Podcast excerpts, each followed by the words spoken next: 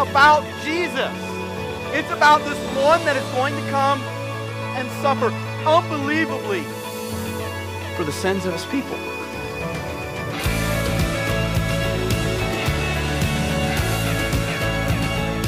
This gospel is worth our soul, our lives, our all. Give your life to the proclamation of this gospel.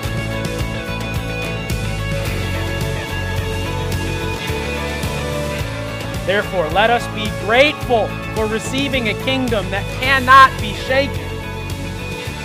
And thus, let us offer to God acceptable worship with reverence and awe, for our God is a consuming fire.